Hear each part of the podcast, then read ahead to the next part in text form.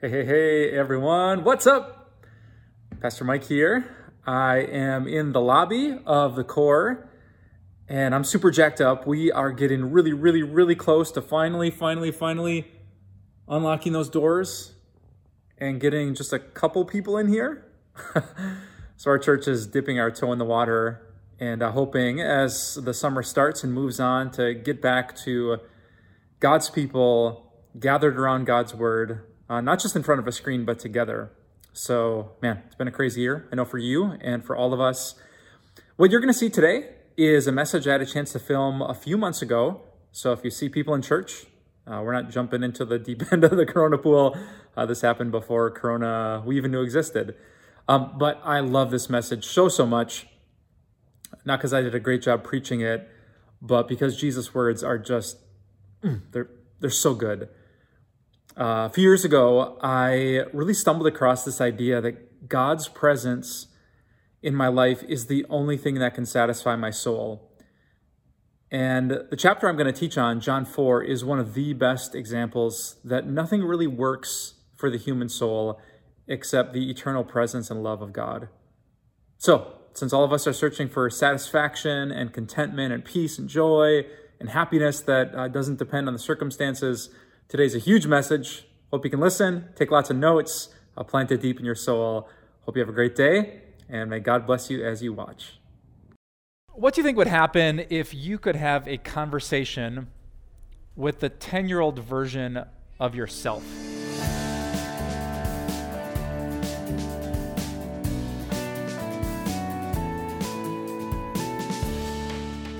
Yeah, how would you explain it? To have so much entertainment, so many resources, so many experience, to have traveled so much, made so much, had so much, and you still have the same struggles as you did when you were 10 with fear and anxiety and worry and loneliness. I wonder if the 10-year-old you would look back and ask this question, so it doesn't work?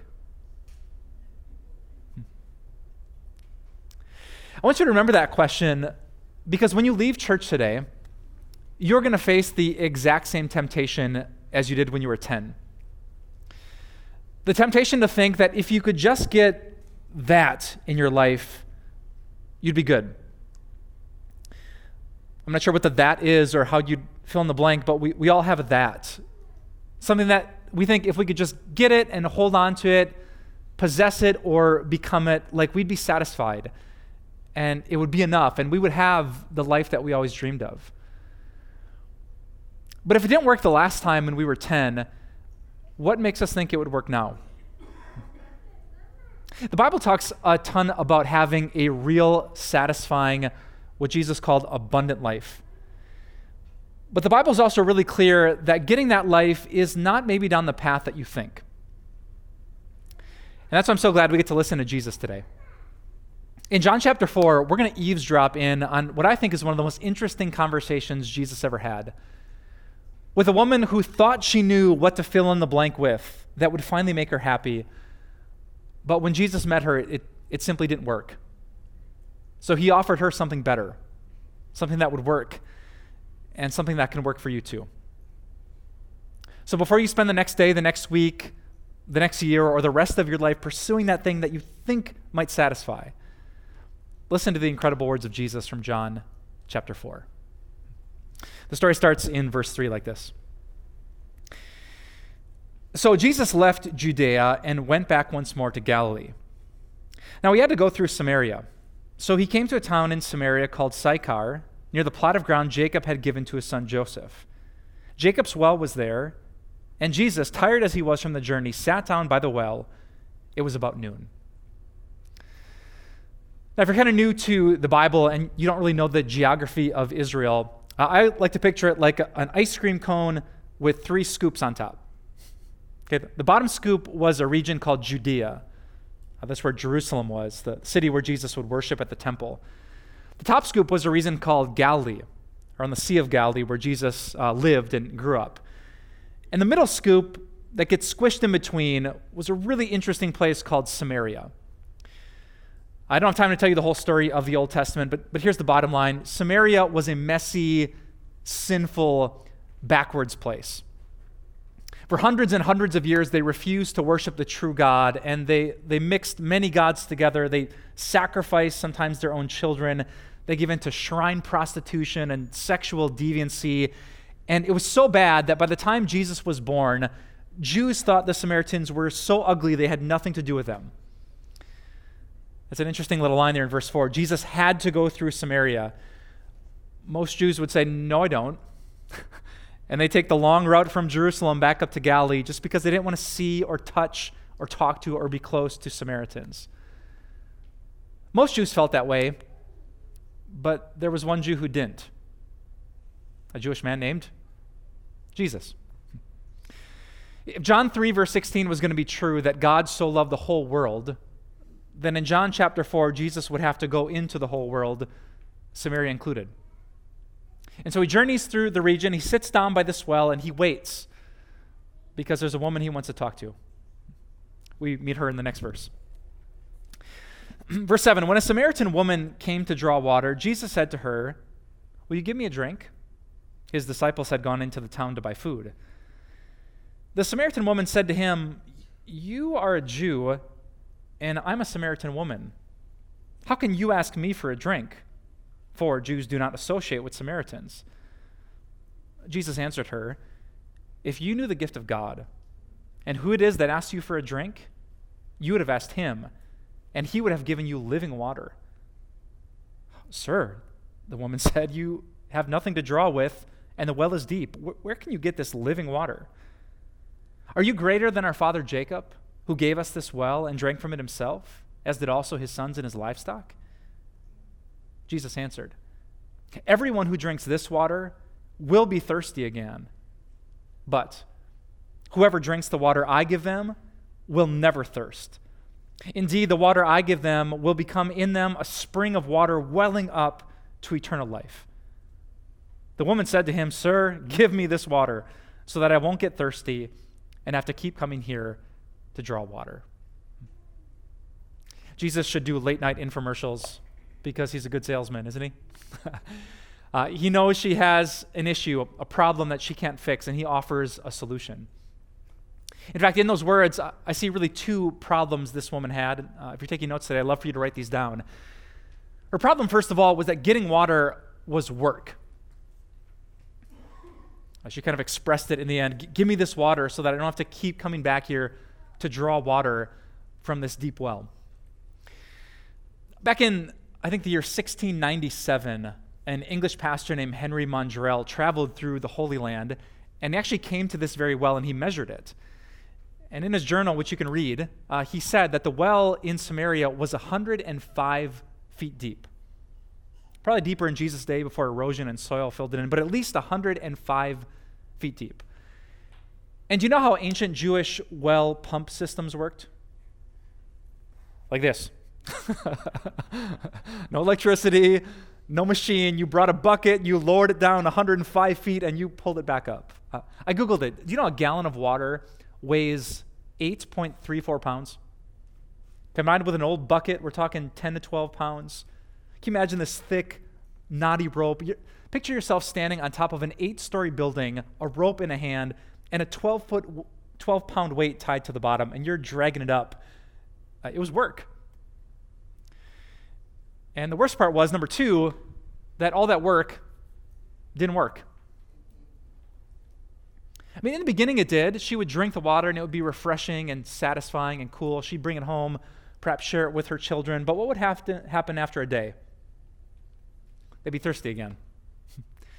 Someone would have an extra drink. I picture her sons wrestling and knocking over the bucket. She sighs. Back to the well. 105 feet, drag it back up again. She worked and she worked and she worked, but in the end, it didn't work. It didn't satisfy. And so she was an available customer, and Jesus made an offer. He said, "How about I give you water that you don't have to work for? Not down in a well that you have to go down to get, but it's like a spring that comes and gets up to you. And what if you could have a drink of this living water so that you would never be thirsty again?" And her eyes light up, and she says, "Sir, give me this water. I don't know how you're going to get it, but I'll take it. I'm tired of the work that doesn't work." And Jesus, when he has her leaning forward, he continues with some shocking and potentially offensive words in verse 16. Jesus told her, "Go, call your husband, and come back." "I have no husband," she replied. Jesus said to her, "You're right when you say you have no husband. The fact is, you've had 5 husbands, and the man you now have is not your husband. What you have just said is quite true."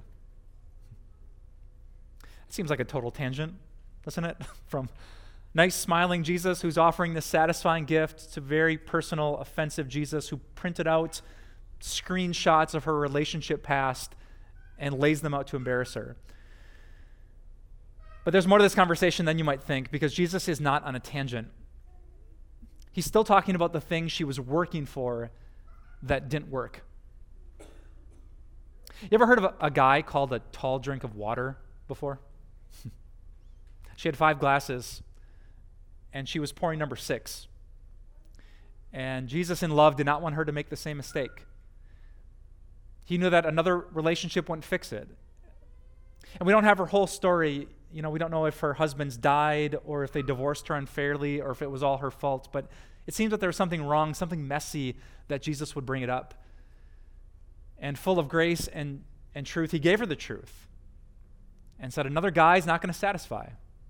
You could get another drink, another glass of water, but it might not work. So what about you? If I could be as personal and maybe as offensive as Jesus, what's your water? Like, what do you think if you could just get a drink of it? It would be enough to satisfy your soul and give you a good life. What are you working for, striving for, thinking if I just got it and could hold on to it, it would be enough for me, and God, I'd be content with the life you've given? I don't know what it is for you, but I know it's something. And as you think about what that might be in your personal life, let me give you 6 of the top waters that I see in people's lives that simply don't work.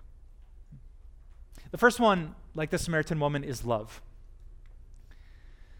You think, if I could just find the one, if I could just make my romantic life work, if I could just get the guy at school to notice me, if I could just convince that girl from class to give me her number, if he would start liking my Instagram posts, if she would direct message me, if we could connect, if we could go out on a date, if he would finally commit and we wouldn't just be roommates but spouses, if we could have the perfect wedding and the kids and the family, if I could find love that lasts, like true love, the one for me, I'd be good.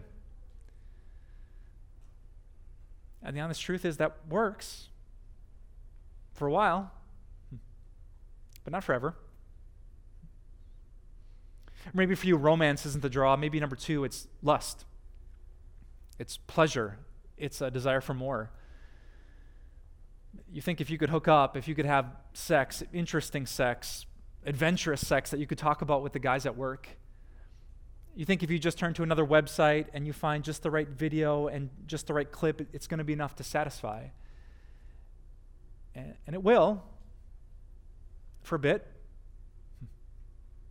If I talk to any porn addict, and they'll tell you it doesn't work for very long. Or maybe number 3, your struggle is looks. You think if you could just be strong or beautiful, if you could look in the mirror and feel confident, like life would be so good.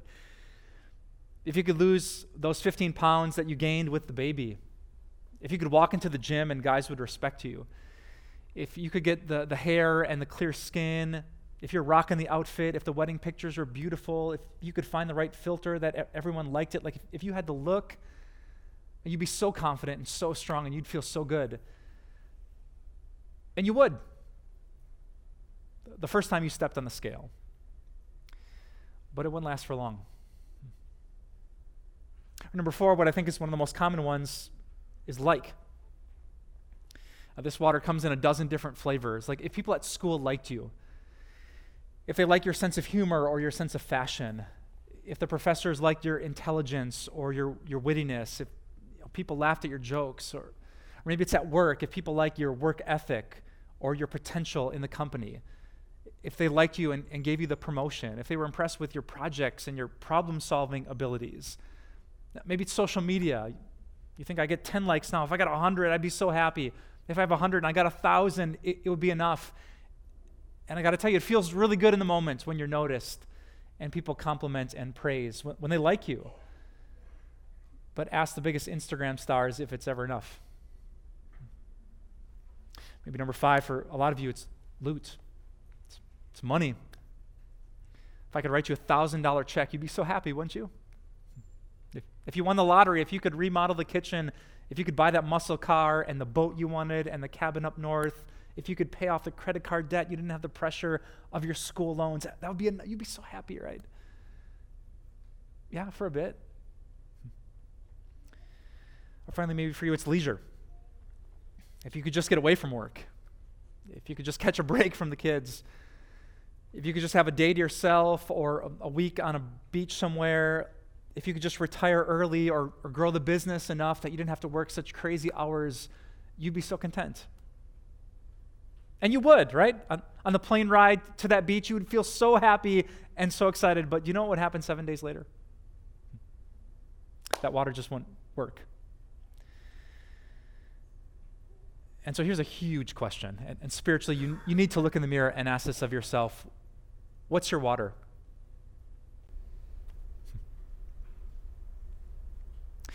Just ask the guy who sold Minecraft. Ever heard of Minecraft before? Wildly successful video game. A guy about my age named Marcus Persson invented it, and back in 2015, he sold it to Microsoft for $2.5 billion. Billion. And he splurged.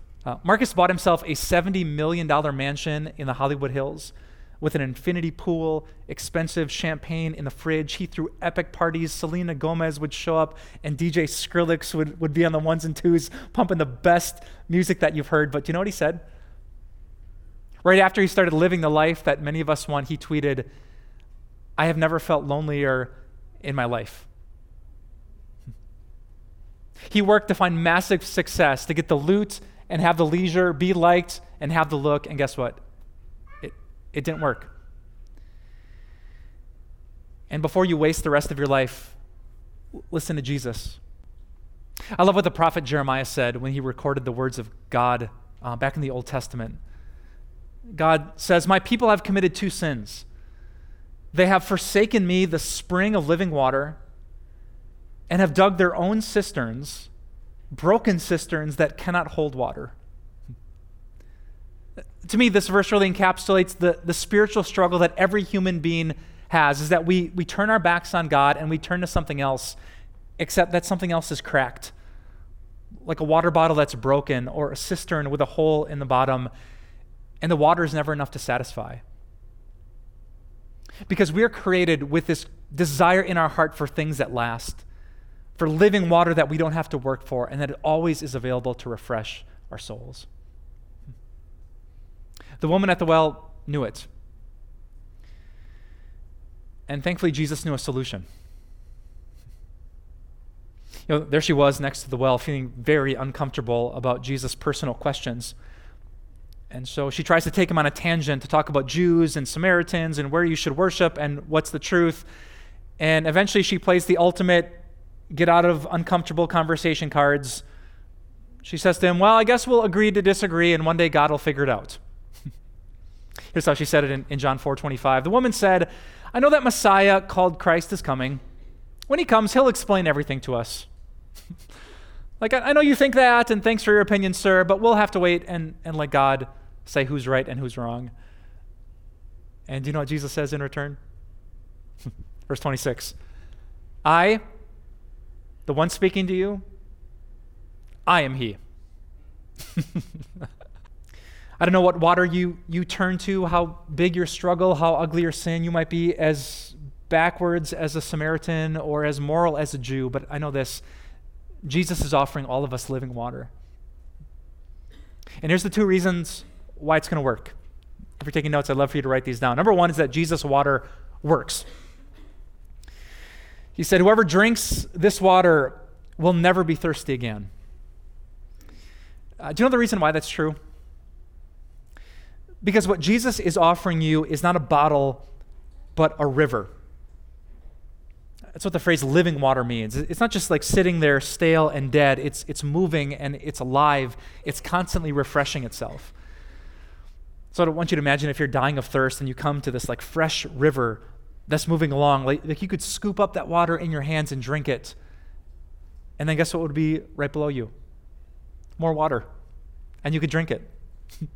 And right now, and in 5 seconds, and in 2 days, or in 10 years, you could scoop up the same water and drink it.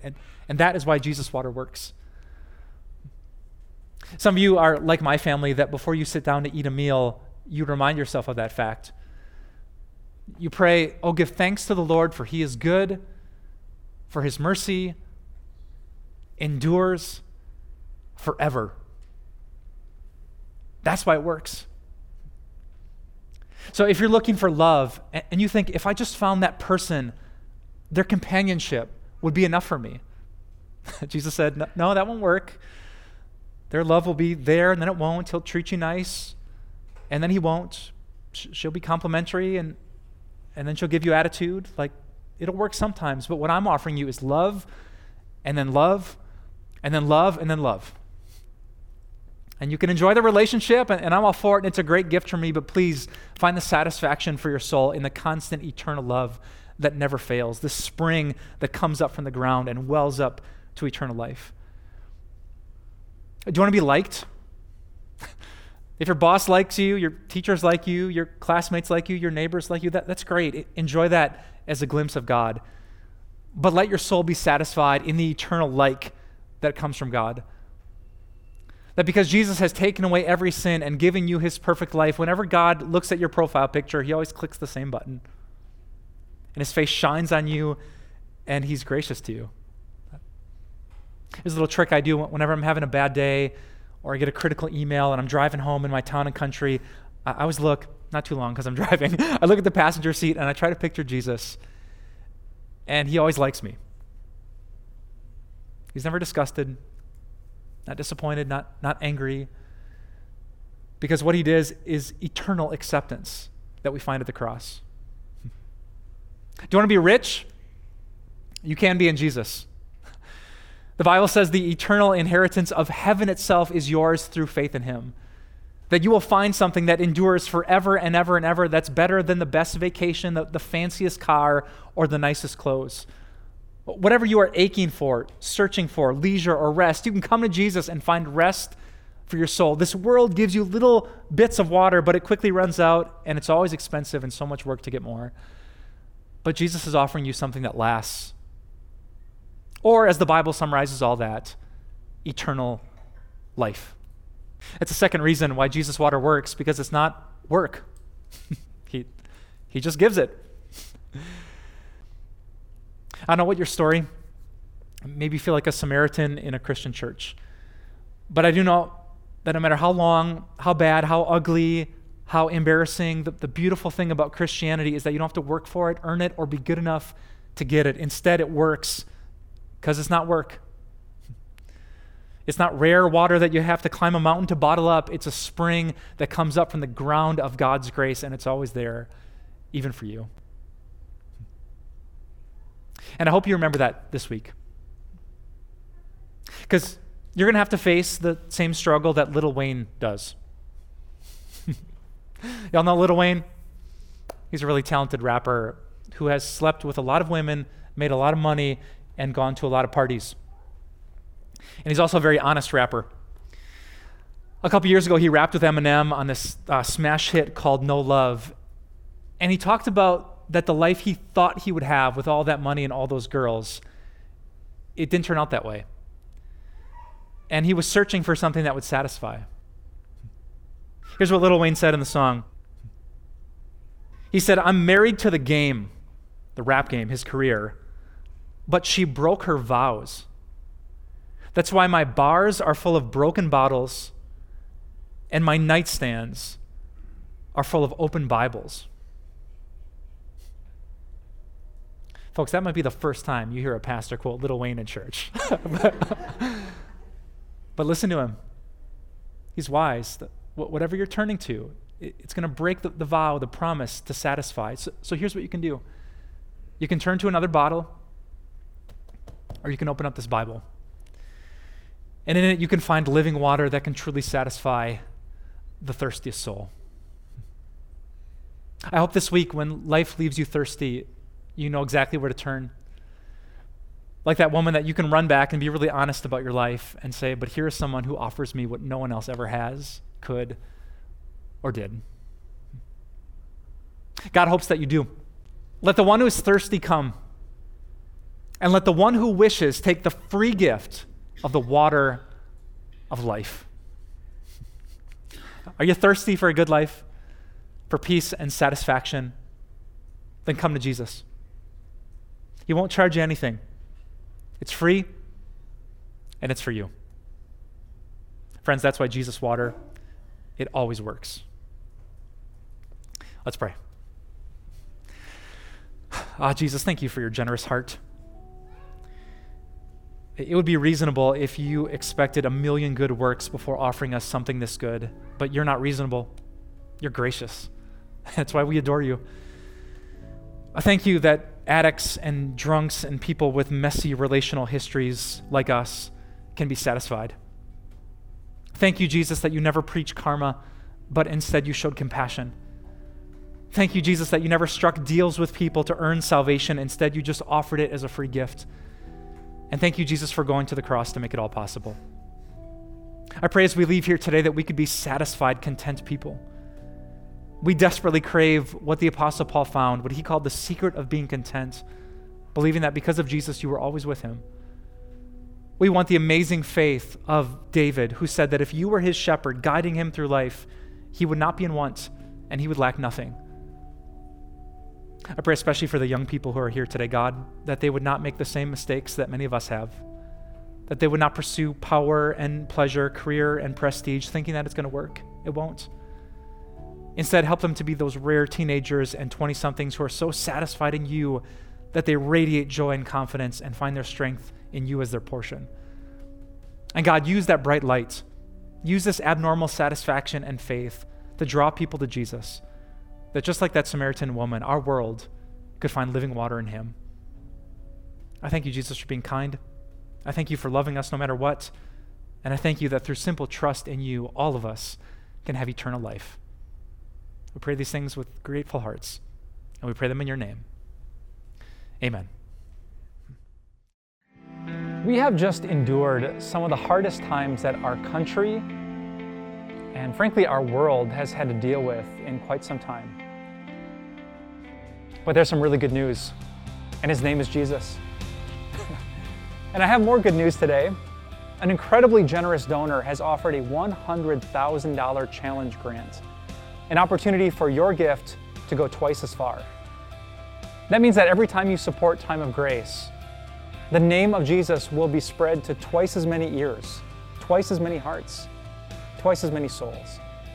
And in the process, Jesus can give them all of his grace, all of his forgiveness, and all of his peace that can conquer every fear that combats us in this world. We're so grateful for your support, for your generosity, and for the opportunity to get more Jesus to more people. To thank you for your generosity, I want to send you a special gift.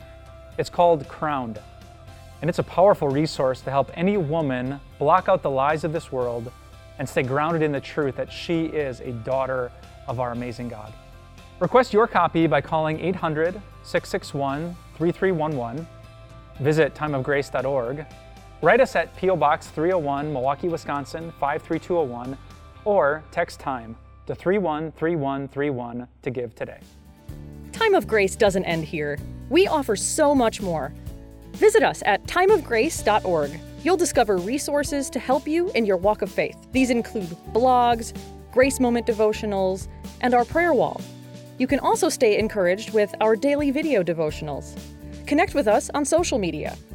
Join our Facebook group where you'll meet a strong community of believers. Follow us on Instagram and get an inside look at our ministry. And if you need someone to pray for you, call us or visit our prayer wall. Thank you so much for your support. We'll see you here again next week.